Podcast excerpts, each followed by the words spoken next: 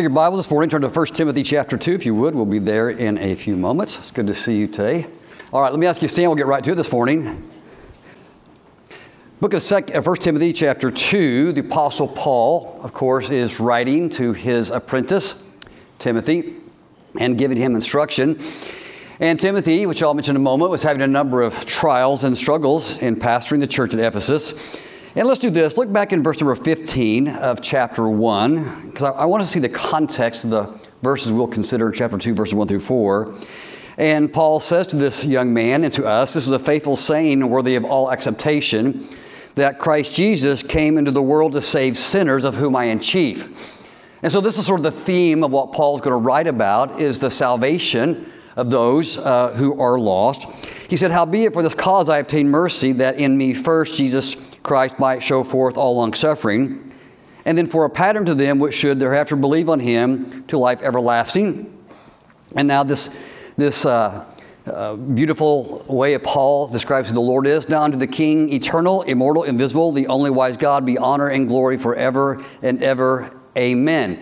Verse eighteen, this charge I commit unto thee, son Timothy, according to the prophecies which were before on thee, that thou, but by them thou mightest war a good warfare, holding faith and a good conscience, which some, having put away concerning the faith, have made shipwreck.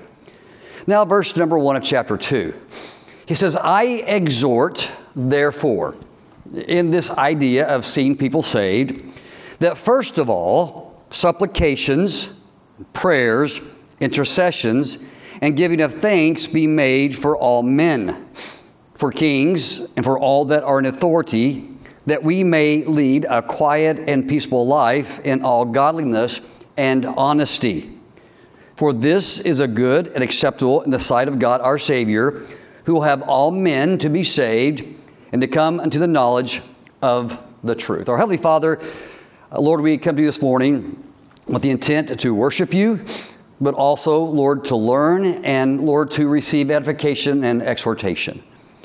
And Father, I, I pray that as we uh, cast our eyes forward to a new year, that, Lord, we would approach it, and, Lord, all of its challenges and blessings, Lord, in a way that would, Lord, honor you. And so, Lord, with the specific instruction today to pray, I pray you'd help us to do that. In Jesus' precious name, amen. Thank you so much for standing today. The letter of First Timothy, of course, was written by the Apostle Paul, Uh, back to Timothy, which was a son of faith, an apprentice, whom he had met on a previous missionary journey. The intent of this letter was to encourage him, to exhort him to keep doing those things which had been committed unto him, the truth and the mission of proclaiming the gospel to a lost generation, and of course of caring for the church in which he was in charge of, and that would have been the church at Ephesus. Paul wrote to give instruction to this young pastor on how to organize, how to administrate, and unfortunately, how to deal with the problems that would arise in an assembly of lost sinners saved, you know, the church. Timothy had been pastoring uh, this church at Ephesus at the time of this writing for probably about five years, as far as we can determine. Uh, Paul, of course, started the church and left it in the capable hands of Timothy.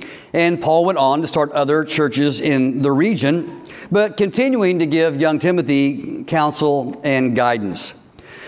Specifically, Timothy was dealing with some crisis within the church. Some leaders were ass- asserting themselves in somewhat of a negative way. There will be there was wannabe leaders who were also vying for some prominence in the church. And left unchecked, they had the potential to damage the church and to damage Timothy's ministry there. So Timothy was facing uh, pressures from without, which I'll talk about in a moment, and then also some challenges from within. In this letter, Paul gives Timothy some sound, practical, and helpful advice. But what he says in the beginning of the second chapter is something that I want to talk about really kind of in a topical way today. And he says, there is something that should take priority and precedence in your life, something that should be done first of all before navigating any of the challenges of life. And of course, that is to pray about them. Uh, we have a tendency in our own wisdom to tackle and wrestle with the problems of life. And it's not wrong to do so. It is not wrong for us to try to solve the riddles and the challenges that may be set us. But the Apostle Paul admonishes Timothy, as he would us, that as we navigate life, it is wrong-headed, it would be misguided, and it would also really be a, a form of denial of what Christ can do by failing to pray for those things that He can affect in our lives. He says, first of all, before I give you additional counsel on how to deal with the problems of the church, Timothy, you need to learn to pray. Before addressing the issues before you, you need to pray. And, and he gives some words here in the text Uh, that help us understand this thought. Supplications, uh, which really means to ask someone something. Um, prayers, which was the general Greek word for asking. Intercession is the idea of asking someone in authority for help. And then thanksgiving is to ask, recognizes that you are already the recipient of many blessings in your life. These are all sort of similar words. And I, and I think to try to distinguish any nuance between them uh, probably isn't helpful to what Paul is intending here. Um, the best way to approach uh, meeting the needs of life, Paul's saying, is you need to pray about it. You need to ask God for help. Now, to provide some context for Paul's writing and his comments, uh, the Christians at the church of Ephesus Um, at that time, were living under the autocratic, authoritarian uh, rule of Rome. And so this is who he is asking them in part to pray for, is people in positions of power that they would have no natural love for. It would have not been in their natural inclination to want the best for these individuals who, in many ways, were probably um, hurting their lives, who were oppressing them. But nevertheless, Paul says, you pray for them. Primarily, um, all the Caesars were evil, but um, Nero, at the time of this writing, was especially egregious and nefarious.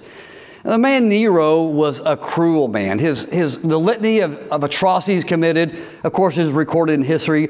He was a man who was debauched and depraved. He was a horrific king and tyrant. And he was responsible for the deaths of many Christians and, and beyond that, anyone who stood in opposition to him. Christians and the Christians at Ephesus, to whom Paul was writing via Timothy, lived under the constant threat and peril of perhaps losing liberty, maybe even losing life, possessions, and freedom. The government for these Christians was far from fair. It was far from good. It was certainly did not have any form of the republic or democracy that we know today. Taxation would have been inordinate.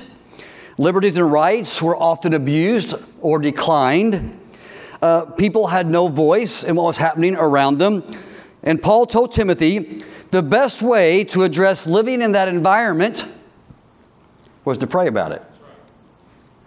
Now, if we just stopped here for a moment, I think that's incredibly instructive in this in the political climate we find ourselves in today. And I'm going to get ahead of myself, but I, I, I think it's easy for us to, to maybe recognize we have a lot of other responses to the perilous times that we live in. And one of those is primarily just to gripe about it. We complain, we, we despair, we bemoan it. We watch endless reels of negative news to reinforce our already negative opinions about the state of things in the world.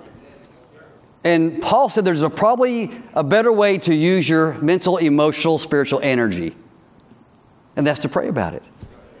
It's easy, and I think it's even um, somewhat ubiquitous for us as individual people in the in the country, in the world, to feel somewhat disconnected and or we have no ability to change things. We feel like those in, in charge aren't listening to us. Uh, but the reality is, is we know, and as Brother Daniel and as Brother Jesse saying, we have a relationship and a connection to the omnipotent creator of this world. We are not powerless. We, we are not uh, someone who just leaves blowing the wind with no ability to affect the change in the world. Um, Paul says we should pray about these things. the best way to gain the ability to lead a quiet and peaceable life, which I'll discuss in a moment, and to exercise godliness and honesty, was to pray about it. Uh, Paul didn't say petition, he said pray. He didn't say revolt, he said pray. He didn't say march, he said pray. He didn't say be discouraged.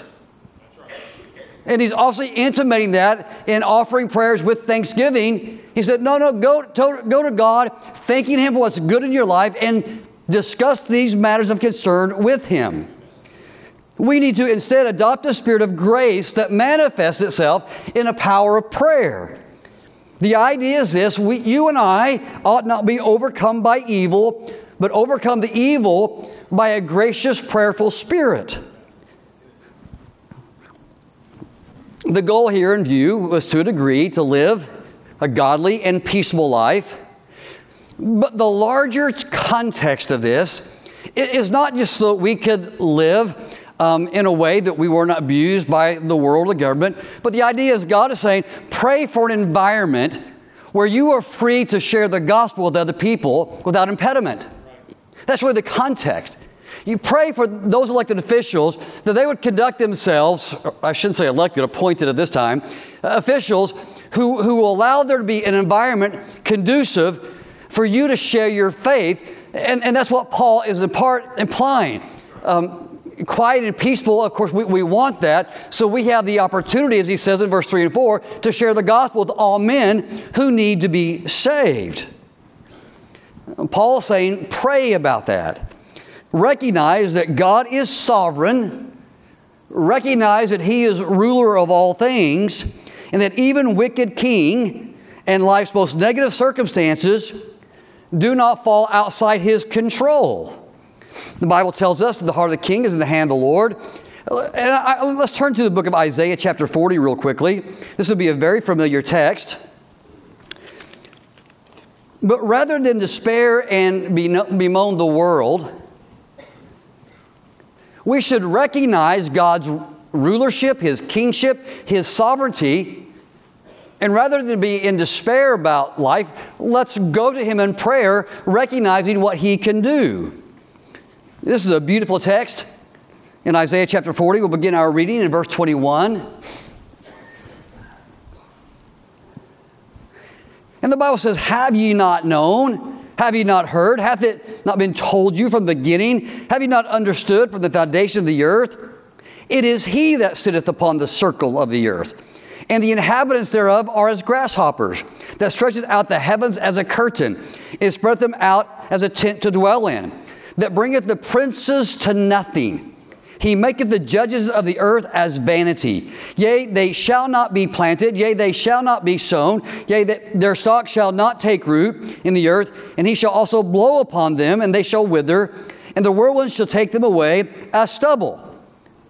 In other words, we fret about kings and rulers, but God's got it. That's right. He's in control. And if you, if you want to address the situation we're in, why not appeal to this Creator and sovereign God to change things? "To whom will you liken me? Or who shall be my equal, saith the Holy One?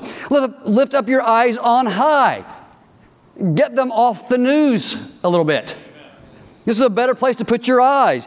"Lift up your eyes on high, and behold, who hath created these things, that bringeth out their host by number, who called them by the names of the greatness of His might, for that He is strong in power, and not one faileth." He's talking about the stars, which are somewhat infinite in number, and God has a name for all of them.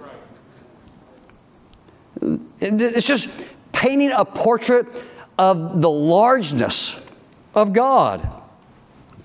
"Why sayest thou, O Jacob, and speakest, O Israel, my way is hid from the Lord, and my judgment is passed over from my God? Hast thou not known, hast thou not heard, that the everlasting God, the Lord, the creator of the ends of the earth, fainteth not, neither is weary, and there is no searching of His understanding?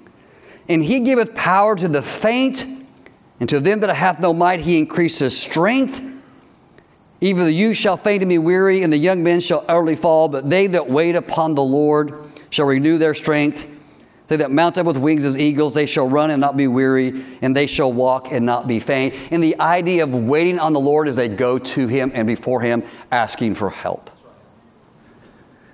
This is what Paul is asking Timothy to do, to go to this great sovereign creator God, petition him for the issues of life, and there you can find life's greatest remedies for the challenges of your life. God is above all things. He has power over all things. He can control all things. We are, we act presumptuously and arrogantly when we navigate life without him. As the Bible says, we have not because we ask not. This is true in all of life. God's hand, his permission, his orchestration is in and above all things. And because of this, the first thing we do, we should do in addressing life's challenges, whatever they may be, is to ask God for help concerning them. If we look back at the text, what Paul is asking them to consider is talk to this God of heaven about creating an environment where, yes, you can live peaceful and quiet lives, but where the gospel can also go forth. He's talking about the issue of salvation. And he says the best way for people to get saved, in part, is to pray about that. Um... Yes, we should preach. Yes, we should proclaim. Yes, we should witness. But here's a really good formula. Um, it should go something like this. We should talk to God about men and then talk to men about God. And there's greater power in that order, I believe. The larger point is this. Prayer should precede all the concerning things of life. And prayer holds the power um, to change everything in life. But, but here's, here's something I want you to see in the text. He is saying part of this is to pray for your own life that can be free from additional stress. Um, pray that salvation can be known, and, and, and praying about that, that witnessing is part of life. But he's also, in these words, um, that we can live a a virtuous, a godly, a righteous life. What Paul's implying is that we should also be praying that our character is such. Are you listening? That our character is such that in a negative world, they see our um, authentic Christian life, and they might be tempted to ask us for a reason of the hope that's in us. I mean, that's part of what he's intimating here. He's not just saying, hey, pray so you have no struggles in life. That's, that's not his greatest concern. Yes, pray that you can live a quiet and peaceful life, but you live it in godliness. That you live it in a way that the world looks at it, and, and, and what your life authenticates what you say you believe. That's what he's asking him to pray about. Pray, pray for that, that your life will be a testimony and a witness in this dark world. We ought not live in the blessed life we do and not ask God for help. And so I, I want us to consider something today that we need to, that merits our prayers. I, I was thinking about this uh, at the end of the year, looking for the next one, that um, is there not a lot to pray about right now? And my, my heart has some concern about this, but I'm thinking specifically about the text and the fact that Paul's asking them to pray for a quiet and peaceful life, but, but also that we would be godly lights, that we would be witnesses in this. That's what Paul wanted for his life. That's what he wanted for the church. And there's two ways we should ask God in terms of our prayers. Let's ask God to fix part of this broken world. And then let's ask God to help us be part of the, the fix. Right? I was doing, of course, I'm reading the news, which I really encourage you to do less of. And I, I my heart was saddened as I, as I was just perusing some articles about the condition. And I'm thinking primarily of the Western world, America, but the world at large. And uh, so I'm reading about these different demographic groups, Gen Z, millennials, uh, boomers in different groups. And never has there been a time, at least in my lifetime, when I think the world has been more anxious and in need of our prayers and our witness than today. There was this article on uh, millennials and the things that they worry about. And uh, among them, well, they worry about the ability to simply navigate life. And there's this pervasive fear among many millennials that they will not be able to achieve what their parents did. They, they fear that we live in an increasingly, increasingly unstable world that cannot be fixed. They fear they may lose their job, and they feel they have no financial stability. They, like many of us, feel a sense of despair about the current political situation and the divide that our country is in. I'll come back to this. They have inordinate and incredibly large environmental concerns. They fear another pandemic. They fear uh, cyber uh, attacks on our nation. Of all the labels used to describe millennials, the one used most often is the anxious generation. They believe the world is on fire and the extinction of our, their word, species is at hand.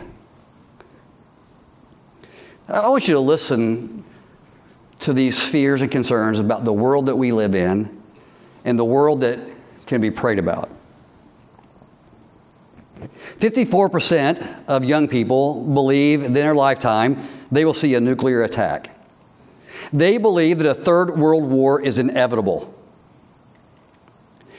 They feel like because of social media and so much misinformation, there's no one to trust. forty-two percent battle depression. One in four struggle with drug addiction. One in five know someone who's committed suicide. Gen Z has more mental health problems. I should say this, more self-reported mental health problems than any generation before. forty, forty-seven percent feel like they are struggling emotionally and psychologically. They fear there's no solutions for the world's crisis. Many of them have incredible concerns about gun violence, of which there were some six hundred fifty plus mass shootings next year, last this last year, probably somewhat justified. They fear global warming. Now I want you to look up here for me a second. A lot of you are, are maybe of my generation, and, and, and we, we listen to this stuff maybe somewhat benignly. We may have opinions. And that, my, my point is not to argue those opinions. My point is this. There are people in our world whose lives are being destroyed because of these fears. I read this, and I don't want to be discouraging today. I'm sorry if I'm headed that way. But this, I just, just, it bothered me. This is an article written by a twenty-something um, college student. And then I want to give you some numbers um, that are associated with this. Here's what she wrote.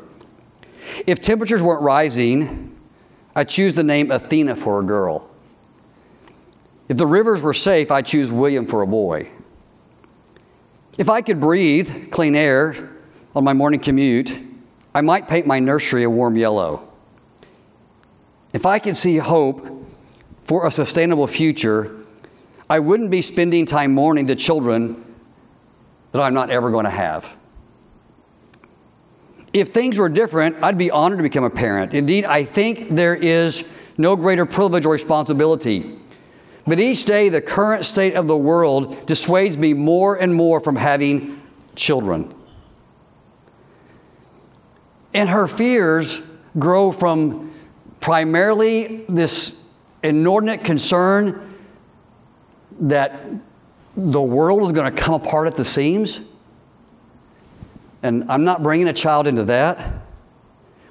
This climate anxiety knows no national borders. According to a study from the University of Bath, nearly forty percent of sixteen to twenty-five-year-old participants from several countries stated that they were hesitant to have children because of the world's condition.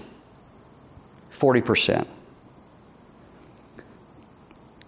An ever-expanding organization called No Future, No Children is gaining ever-increasing traction on social media.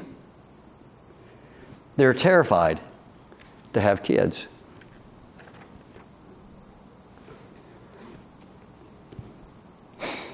A social study was done on the troubles in America neighborhoods. And this guy does social research all around the world, and so he decided to do some here in America. Now, I want you to listen. This is, this is I don't know if this guy's even a Christian. I, I doubt it. This was his estimation after doing a, a, a social study of America. American society is in trouble.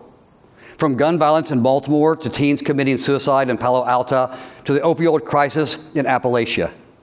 Our families and communities suffer from social problems that shock the rest of the world, and they ought to shock us. Family disintegration, homelessness, school shootings, racial animosity, skyrocketing rates of loneliness and depression, deaths of despair, alcoholism, drug abuse, and suicide. No country in history has had such material wealth alongside such unprecedented social decay.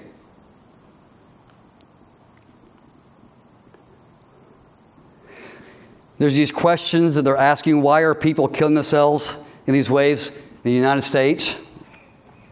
He says, our prosperity as a nation doesn't seem to have improved our well-being. If anything, it has left millions of people and families feeling more alienated and discontented than, than ever. He, he, there's this article about um, that the glue that once held us together is coming apart. Okay, and I, I want to stop here, and I, I want to. I'm asking you to pray, but I'm asking you to do more than that, to consider more than that. I'm asking you to consider that there's some things even in this church that, that really need to be protected. I want you to listen to another article about what's happening. The social decay we're experiencing in neighborhoods across America is unlike anything I have seen elsewhere. This is another study. In even the poorest of countries. It affects not only our domestic conditions, but also our foreign policy, because it gives our geopolitical rivals, China in particular, leverage to argue that their authoritarian systems are better than our own. What forces are at work in the United States that create this exceptional social poverty?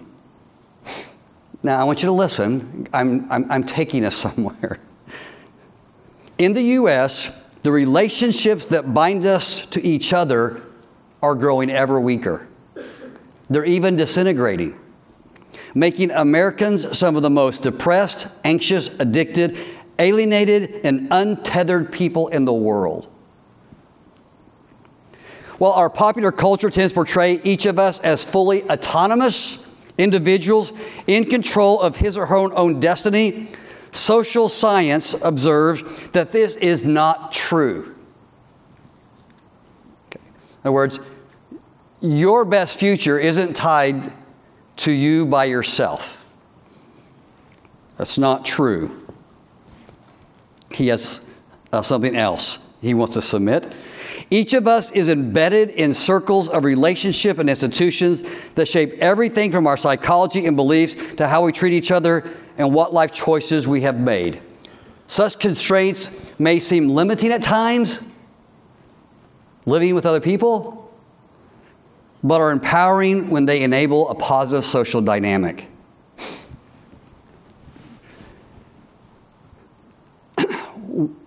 What does this dark world need? This is what this man writes next. Real community produces an ecosystem in which every member is deeply embedded. Not a collection of relationships that can be picked up and moved if the owner desires it. A real community requires a commitment to certain social order, a certain set of institutions and norms, and usually to a certain place. Does that sound like something to you? Are you guys listening? What's that sound like to you? Church.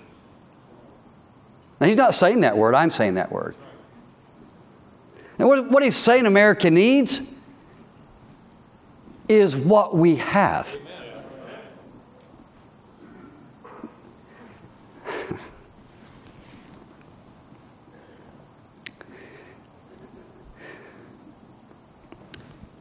But in return for surrendering some of our freedoms, we gain something far more valuable. Practical support when in need, day-to-day camaraderie, and a greater sense of security and belonging. While this may breed a degree of insularity in some places and has resulted in the exclusion of some in the past, it certainly does not have to be that way. And so, in fact, we need greater communities. And just as individuals are not autonomous, relationships do not exist autonomously. They are embedded in social structures. For most of us, the structures that matter most are hyper-local. What matters is marriage, family, schools, and he says it, church. When these social structures weaken, people suffer. See, I, I put all that in the context of Paul's writing. Okay, look up here. We see this world around us, and I think there's uh, like this legitimate concern for what like the next year could bring. So what's our response? What should our response be? And I'm talking about Eastland Baptist Church. Well, can we do this? Can we just all agree to pray about it? Political talk's okay. You can have your opinions. You, you, you, you can do whatever. But I, I, I would submit to you, let, let's, let's not become negative. That helps nobody. That feeds the wrong monster. You, you and I can pray about it. We, we, we, we, we, it's when God's people, people humble themselves and pray. Now, I know that's in, in a context in the Old Testament concerning Israel, but I think a principle still applies because it's all through the, the Old Testament, New Testament, that we're the light and salt of the world, and God might preserve a lot for a few, for the sake of a few, so we can pray about it.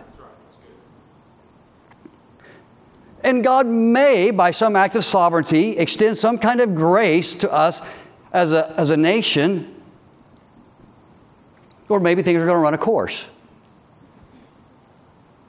But here's the thing, e- even if we're on a fast hill, going downhill, what that means more than ever is that people need places like this. It's more important than ever that you live an authentic Christian life. Peaceable, quiet, godly, respectable is what the word means actually in the Greek, a respectable life. Rather than to bemoan the culture, let's live above it. Let's be salt and light. Let's not just pray that God changed the world through some providential act. He might. I don't see a lot of good outcomes in the coming year. But how about this? You and I can be a part in helping someone else find a place like this to know Christ as Savior and then a community to live above whatever else is happening outside these walls. We're, we are the change agents of this world. So, as we go through the year, let's pray. Whatever concerns you have, don't waste any more energy bemoaning it. Pray about it. And that would be true not just for our country, but for your own life. Pick some specific issue for your family and pray about it. And then start asking God as well that you might be a part of the solution. I don't know that I can change America, but I can be a part of seeing some life changed. I can live such a, a, a peaceful, quiet, godly, authentic life that someone asks me for the reason of hope that's in me, and the world may despair, but I'm not, and someone else may not have to. I think these things are in our power and in our control. I, I think this, If ever there was a time to pray, it's now. If ever there was a time in our lives to pray, I, I think we should start right now. Okay, let me ask you to stand.